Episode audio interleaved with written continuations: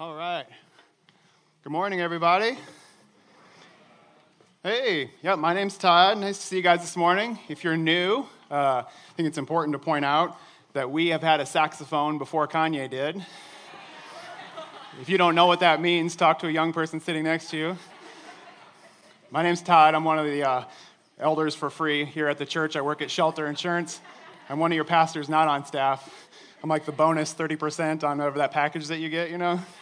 It's like 30% more macaroni. It's like, well, I was just going to buy the box whenever. I guess I just get this extra for free. So that's me. So today we are in Genesis 35 and 36, if you want to find your way there. And as you find your way there, I want to get you caught up on a little bit of context. God's plan from the beginning has been to fill the world with people who are filled with him. So he's got two things in vision from the very beginning: to cover the surface of the earth with people who are themselves filled entirely with the image of God. So he wants to fill the world, fill the people who are filling the world. We see this in Genesis 1:28. I have it up on a slide for you. You can just keep your Bible in Genesis 35 and 36. Genesis 1:28, God says it this way. This is the mission he gave to mankind from the beginning. God blessed them, the man and woman, and said to them, "Be fruitful and multiply and fill the earth." So God wants to fill the earth, and he wants it to be a fruitful endeavor. So you can measure it by square inches, like how many acres this thing is going to cover, and you can measure it by fruitfulness or the yield that's coming out of it. And so, in other words, like God wants to cover the surface of the earth the way that you want to cover your cinnamon roll with icing, right? You imagine a nice, fresh out of the oven, warm cinnamon roll. How much icing do you want on top of that? All of the icing, right? And you just lavishly put it on there so it's covered. It's even dripping down the sides. Like, it's just covering the whole thing. Just lavishly lather it on there. That's the way God wants to cover the earth with people, because God loves people. It's like icing to a cinnamon roll.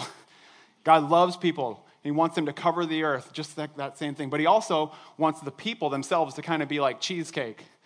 You know, cheesecake, like a crumb of cheesecake is like your daily caloric value. You know, it's like, it's dense, right? Like it's rich, it's just dense. And he wants us as individuals to be like that cheesecake, just rich, dense, packed full of nutrients and calories and energy. That's what he wants you to be. He wants you to be full. He wants you to be filled. And so his idea is to fill you and to fill the earth. So we add to the church in numbers. Just like in Acts, we see the church grew in numbers. It's more and more people are coming to know Jesus. But then those people are themselves growing deeper and deeper. So it's being measured in width and in depth. And that is God's vision from the beginning. And so we're going to see today that God is interested in growing the quantity of people who call on him, but also the quality of those individuals. And so today, particularly, we're going to see that the quality is in view as we follow Jacob in his journey. We've been following, this part of Genesis is really focused around Jacob, and so we're going to see that the quality of his worship is really going to be in focus today as he's been growing him in quantity. So verse 1 of chapter 35, God said to Jacob, "Arise, go up to Bethel and dwell there. Make an altar there to the God who appeared to you when you fled from your brother Esau." So God gives Jacob a command, arise, go to Bethel. You guys ever get distracted? You ever find, and when you do, you ever find yourself in front of the fridge being like, what was I doing again? And you have no idea what you're doing, but for some reason, it's always the fridge. You're just staring in the fridge. You're like, what was I doing anyways? Oh, right, I was going to get my passport. But you're always in the fridge, like by default. If you don't know what you're doing, you just end up at the fridge for some reason. Jacob can relate. This is not the first time God has called him to go to Bethel. This has been something that God's wanted him to do for a while now, and it's come up multiple times. I have up on a couple of slides for you, Genesis 28, verses 20 and through 22. This is back when Jacob was on his way out of his homeland. He met God, and he said, Jacob made a vow saying, if God will be with me and will keep me in this way that I go, will give me bread to eat and clothing to wear so that I come again to my father's house in peace. The plan has always been to come back. Then the Lord shall be my God, and this stone, which I have set up here for a pillar, shall be God's house. So even when he was on his way out, he had this experience with God. And the plan was always, I need to get back here. I need to get back here. I'm going here. I need to go away from my home because my brother wants to murder me. But the plan is to come back. It's not to stay away. And then we see Genesis 31:13. We see this again. So later in the story, God talks to him and says, I am the God of Bethel, that place, the place where he met God the first time, where you anointed a pillar and made a vow to me, the one we just read about, the vow that you come back. Now arise, go out from this land and return.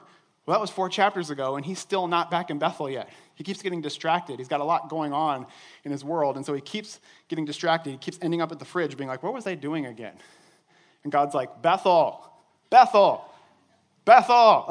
Like, how many times do I have to say this, Jacob? So Bethel. So he, verse 1, we see he's again coming back to him. Bethel. Remember where you made the vow, Bethel. So he wants to go there. So Jacob calls a family meeting. Okay, it's time to go to Bethel. Verse 2. So Jacob said to his household and to all who are with him, put away the foreign gods that are among you and purify yourselves and change your garments. Then let us arise and go up to Bethel so that I may make there an altar to the God who answers me in the day of my distress and has been with me wherever I have gone. So God is still with him, but God wants him back at Bethel. So they gave to Jacob all the foreign gods that they had and the rings that were in their ears. Jacob hid them underneath the terebinth tree that was near Shechem. So although Jacob knows he's supposed to go back to Bethel, what do we see that he's accumulated along the way? What does he even have here? What's the first thing? God says go to Bethel, and he's like, if we're going to go to Bethel, we should probably get rid of the foreign gods we have with us. Why does he have foreign gods with him in the first place? Why is he even allowing the existence of some of these things in his life? These are things that he knows about. Because the second God says, go to Bethel, God doesn't also say, and get rid of the foreign gods. The second he knows he's supposed to go there, he knows immediately what that thing is. Is that you this morning? Like, God, if God were to show up and say, I want you to do this thing for me, you immediately would know the thing that has to go. If I'm going to go where God is, I can't go there with this stuff in my life. And in the meantime, you've kind of been tolerating it, or you've been accumulating this junk that's become part of your traveling thing. It just goes with you wherever you go. It's a habit you developed. It's a relationship that you're in that you shouldn't be. It's a thing that's happened along the way. It's something you've picked up, and it's become part of the way that you deal with things. And if God were to show up this morning, hypothetically, for example, and to tell you to follow him, you immediately, without me even having to read your mail, know exactly what that thing is. If I were to get serious about following God today, I would have to get serious about this thing. And Jacob knows that. The second that God calls him to go again, he's like, those foreign gods got to go. He knows the thing. God doesn't even have to say it by name. He knows it intuitively. He knows the thing that he's supposed to get rid of. God speaks, and he knows immediately what he needs to do. And look at the way, the pattern that Jacob now puts into place. It says in verse 2, it says, he put away the foreign gods, purify yourself, and then change your garments. And that's exactly what we see in the New Testament. That is the pattern of how you deal with sin when you're on your way to God. I have it up there on the screen for you. Ephesians 4, verses 22 and 24. It's the exact same language that Paul uses for how we go about following God when we get serious about following him. Look what Paul says. Put off your old self, which belongs to your former manner of life and is corrupt through deceitful desires. And be renewed in the spirit of your minds and put on the new self, created after the likeness of God in true righteousness and holiness. The exact same thing that Jacob said to do. This has always been God's plan for sanctifying his people. Put off, put away the old. Renew yourself in the things of God and then put on new clothes. Put on new habits. It's not enough just to put off the old, which is a good start. Put off the old. Put that off. But then renew yourself and then put on something new. Develop new godly habits. Don't just get as far away you can from sin, but actually pursue righteousness, do things that are in keeping with true righteousness and holiness. This has been God's pattern for people. All the way back, we see it in Jacob, and now we see it in Paul in Ephesians. So God is very concerned with not just quantity of growing his church in numbers, but the quality of those people who constitute his church. He wants them to be deep, rich, dense, filled with God. As much as he wants the earth covered in every square inch, he wants to cover you, every square inch of you. Every square inch of your mind, of your affections, of your hands, your fingers. He wants to own all of it. He wants to fill you up with himself and then send you out to make more disciples for his name. Verse 5 through 8, we continue the story. So Jacob has commanded his troop to renew themselves, to pursue God wholeheartedly. If we're going to go do this, we need to do it with the right way. As they journeyed, a terror from God fell upon the cities that were around them, so that they did not pursue the sons of Jacob. And Jacob came to Luz, that is Bethel, which is in the land of Canaan, and he and all the people who were with him, and there he built an altar and called the place El Bethel, because there God had revealed himself to him when he fled from his brother. And Deborah, Rebekah's nurse, died, and she was buried under an oak below Bethel. So he called its name Allon-bacuth. Remember the first time he was on the way out of his house. He was scared. He was alone for the first time in his life. And he had a God experience in this place. He met God in a dream where God showed him the connection between heaven and earth was a ladder where the angels were ascending and descending. And we saw, remember from that sermon, that that's it. Jesus was revealing himself. I am the connection between heaven and earth. And Jacob woke up from that dream and remember what he said? How awesome is this place? This is the gateway to God. I should mark it. So he tips the rock over and pours some oil on it, so he can find it later. That's an important place. If this is a port key to get to heaven, I probably should mark it because there's a lot of rocks out here. So he's like, how awesome is this place? He's on the way back now, and he comes to this place where he met God. And now he names it El Bethel. But Bethel meant house of God. El Bethel means God of the house of God. Last time he was here, he was a new believer. He was young in his faith. He said, how awesome is this place? How awesome is this experience? How awesome is this song? It made me feel God. How awesome was that message I heard at that one retreat? How awesome was that experience? Now he's saying, how awesome is the God of the experience? How awesome is the God of this place? Not the place, but the God. The God that this place gets me to. Not just the place, the God. He's maturing in his faith. He's not just seeing his faith isn't wrapped up in the experience he had once. I heard that song and I felt the Spirit move me.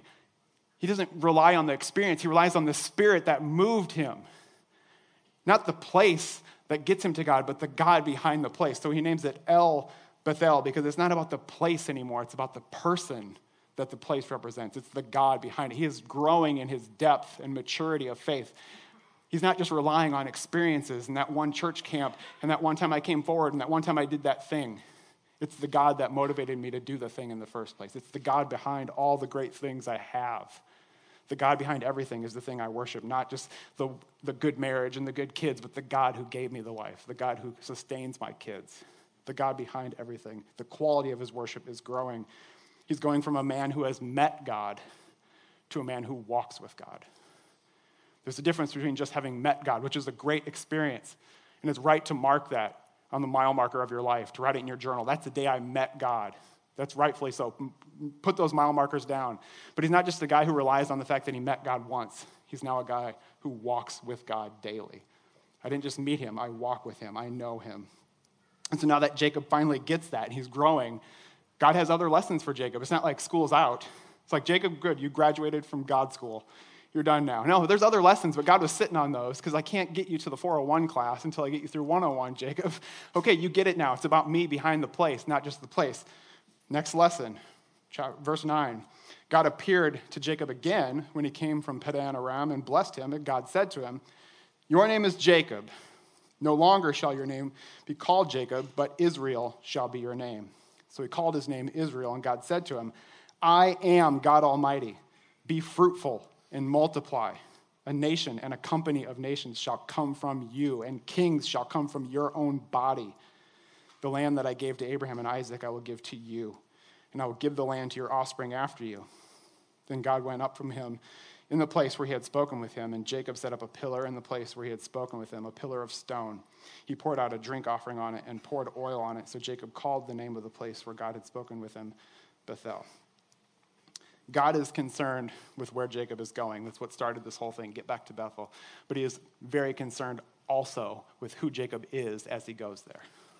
Not just the destination where he's trying to get him to, but the kind of person Jacob is as he gets there. The kind of growth interpersonally, the kind of person Jacob will be when he finally gets to where he's supposed to go.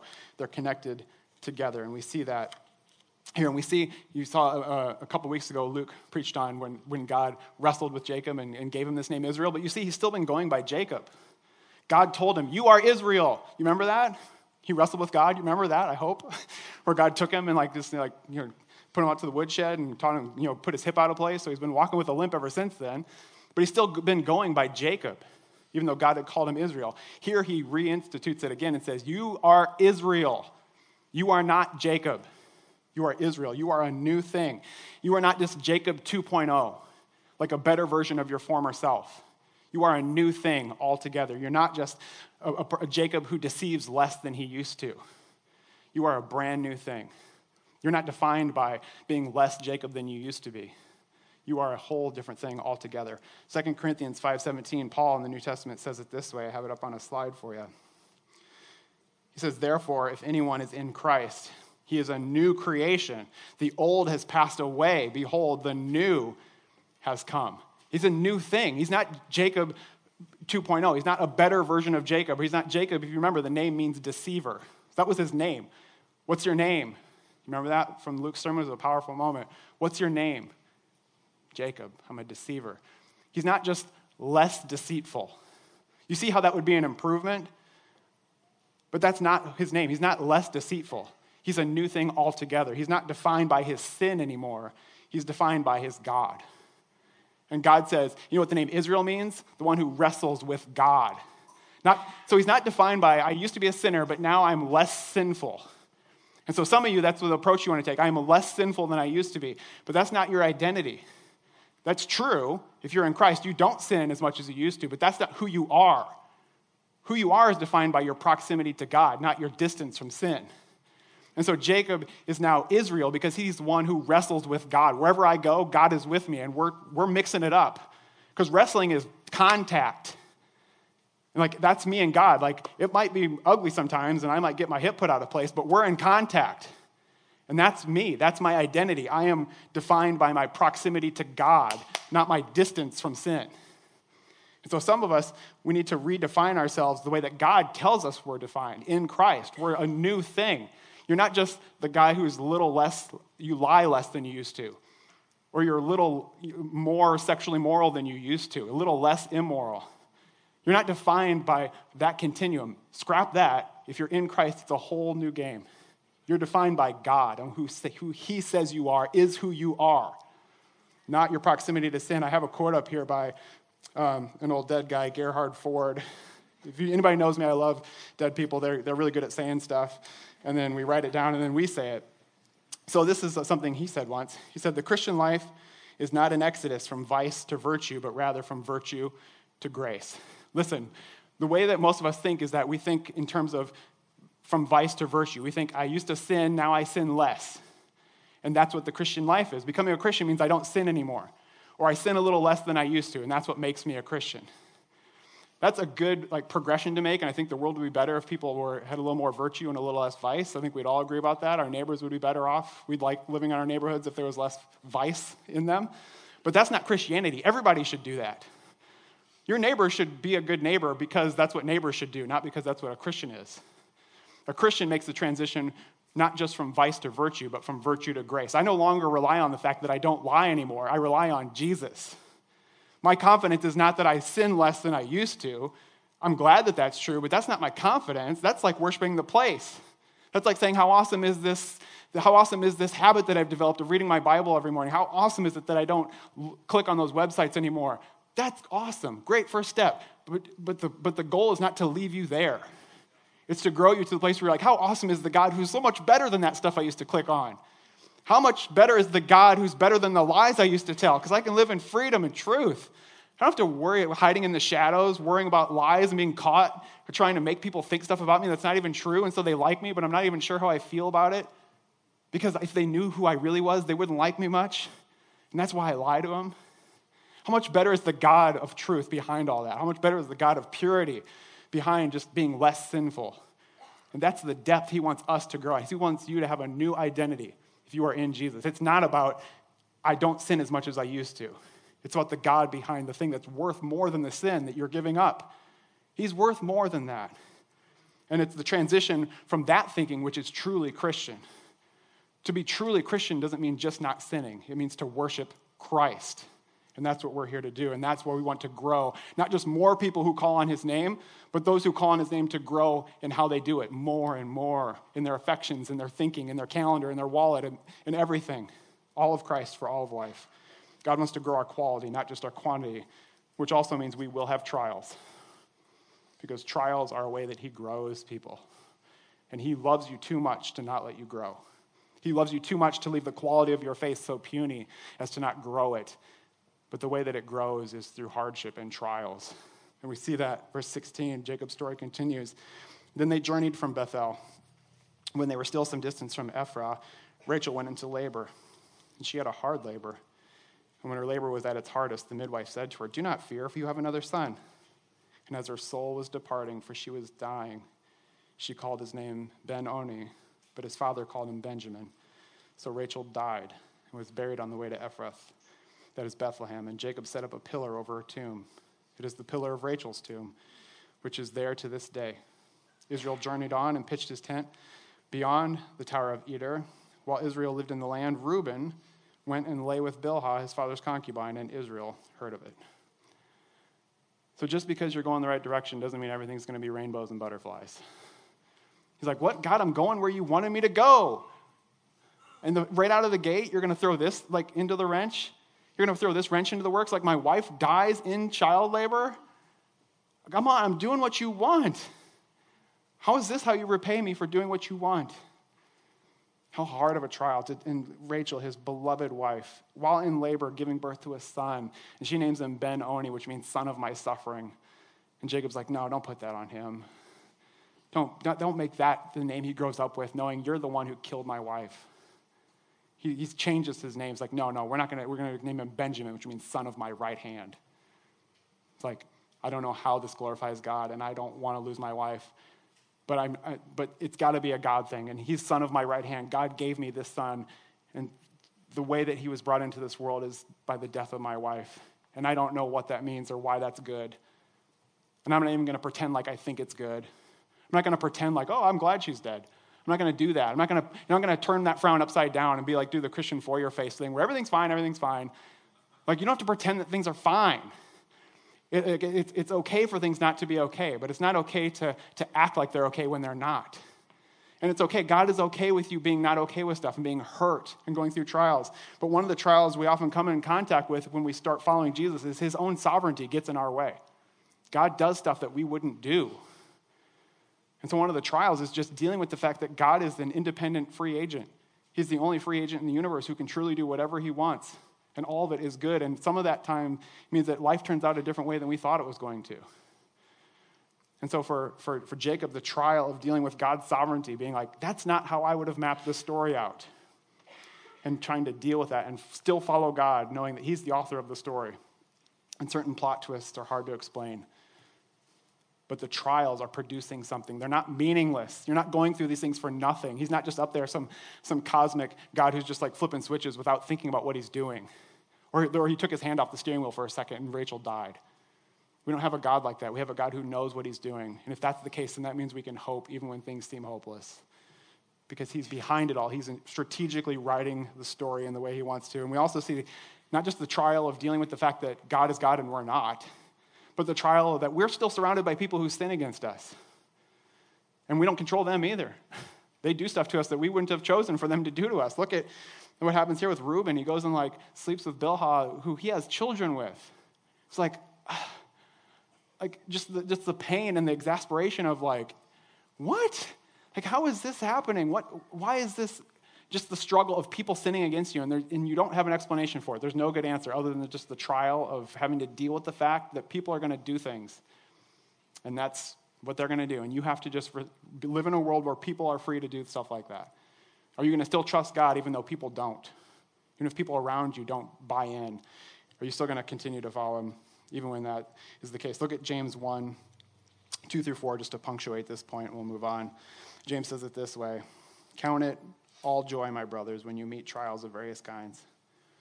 For you know that the testing of your faith produces steadfastness. And let steadfastness have its full effect, that you may be perfect and complete, lacking in nothing." Rest assured, Christian, your testing is producing something. It's not meaningless. It's not nothing. It is doing something. It's doing something. It's producing something. And yes, it's hard to count it all joy. But if your goal is to be perfect and complete, and to lack nothing, there's only one way to get there. If you want Christian depth and maturity, you have to embrace the fact that God is sovereign and you are not, and that people will sin against you whether you like it or not. And you have to grow in your faith and have your faith produce something like steadfastness, which means hang in there, guys. Hang in there.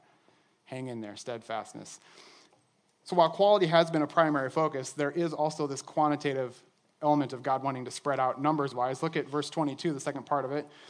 Now the sons of Jacob were 12, The sons of Leah, Reuben, Jacob's firstborn, Simeon, Levi, Judah, Issachar, and Zebulun. The sons of Rachel, Joseph, and Benjamin. The sons of Bilhah, Rachel's servant, Dan and Naphtali. The sons of Zilpah, Leah's servant, Gad and Asher. These were the sons of Jacob who were born to him in Paddan Aram. And Jacob came to his father Isaac at Mamre, or Kiriath Arba, that is Hebron, where Abraham and Isaac had sojourned. Now the days of Isaac were 180 years, and Isaac breathed his last, and he died and was gathered to his people, old and full of days. And his sons Esau and Jacob buried him. So we see his company is growing, right? God said, from you, kings will come from you.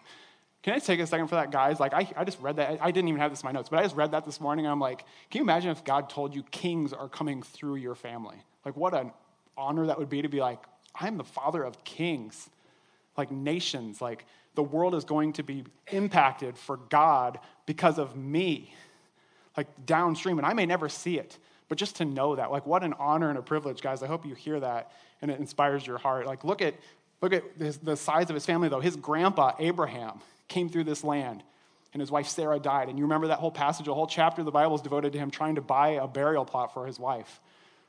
And they had one son between the two of them. They had one son, Isaac, the son of promise. That was the last time they were here. He buried Sarah. That one son, Isaac, grew up, got married, and had two sons, Jacob and Esau. That son has grown up and got married. Now he has 12 sons. Like, you can see the multiplication. It started small with one and two, and now it's growing. We see this thing is starting to take off, and you just start doing exponential math, like the way that, you know, that exponential interest starts to work if it's in your favor and not on your debt side. You're like, that exponential math, it looks ugly when it's on the other side of the equation, when it's just like more debt is just gathering.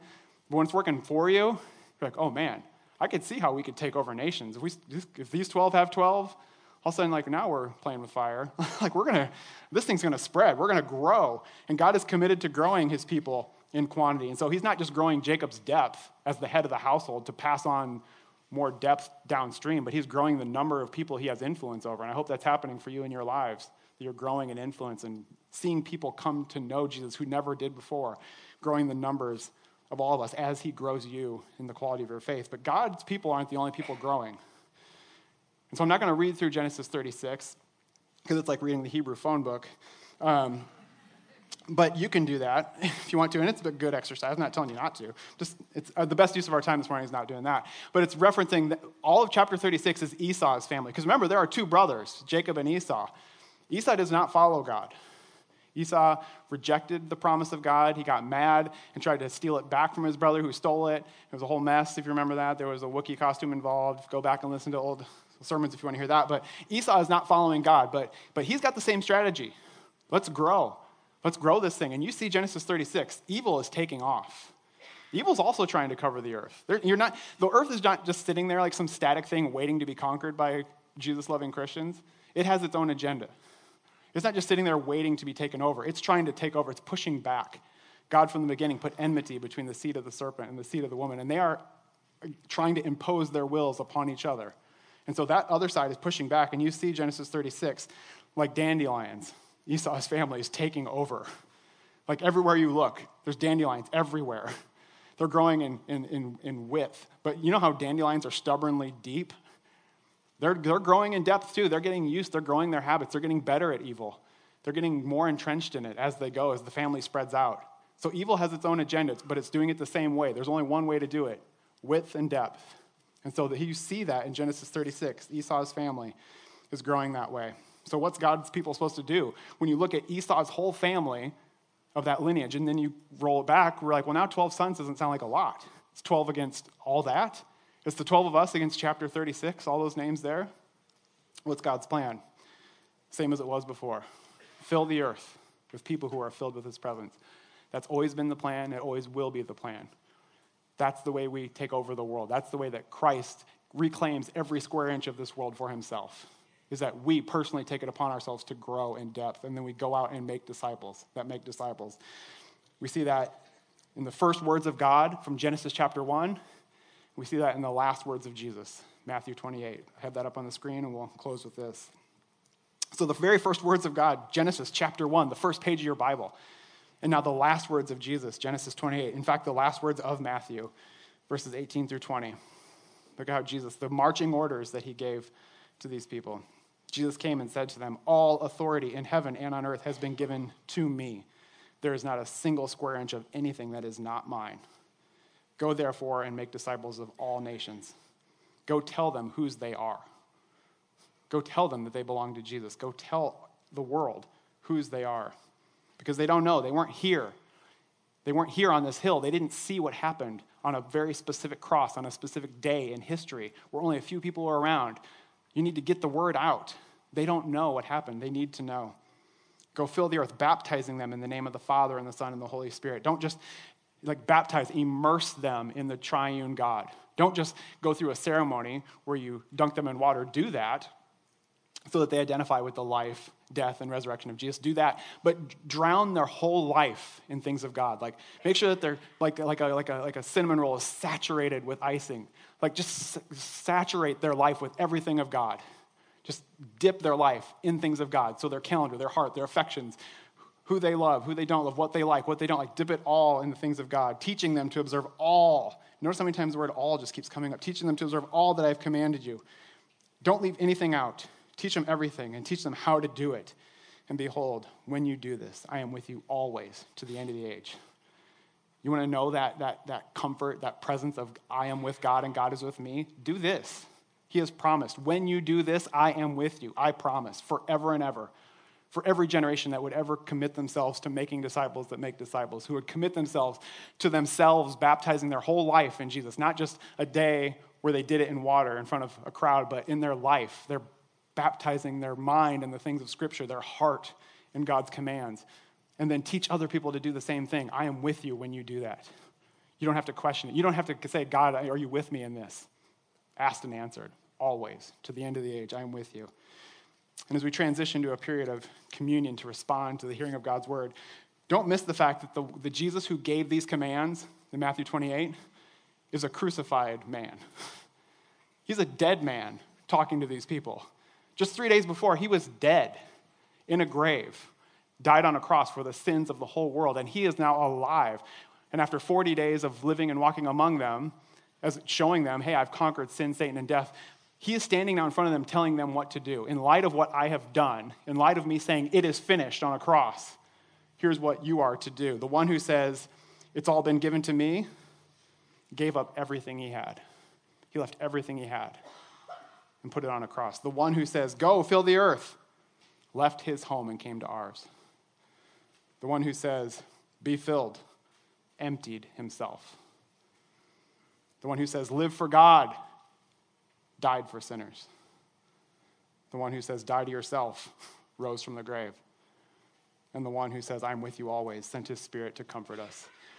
So as the band comes up and we play worship music in response, as we sing together, there's communion tables set up around the room. And if your confession is that he is your God and you want to grow in your own depth and maturity, and you're one of those that he has claimed for himself, you are one of the numbers who now constitute the church.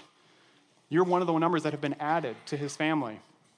And you want to grow in depth and then go add more people to the family of God. If that is you, this table is for you because you're confessing coming to this table that he died in my place for my sin. And now I will live for him and everything he did for me to tell the world that they need to know. And I will personally take it upon myself to grow. I will grow in my own maturity and depth as I try to spread width, his name everywhere to anybody who will listen. And so come forward, break off a piece of the bread which represents his body which was broken for you. Dip it in the cup which is his blood which was poured out for your sins. And then take it remembering that the one who commissions us to go and fill the earth and to fill ourselves himself emptied himself to give us a world that's his and now offers himself to fill us.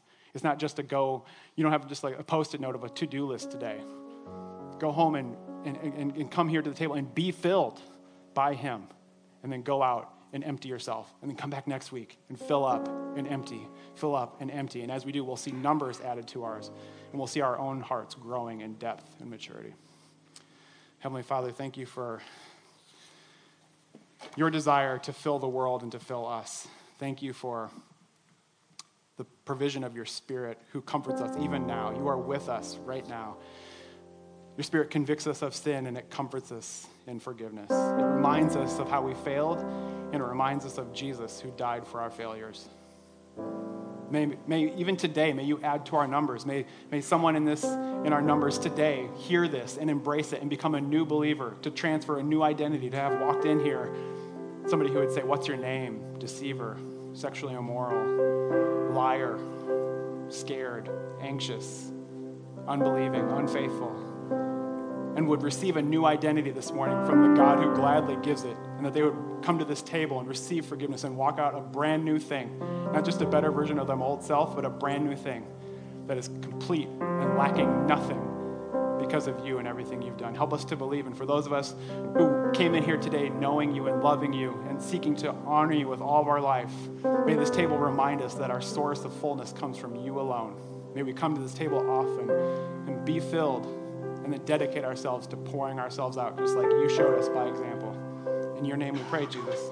Amen.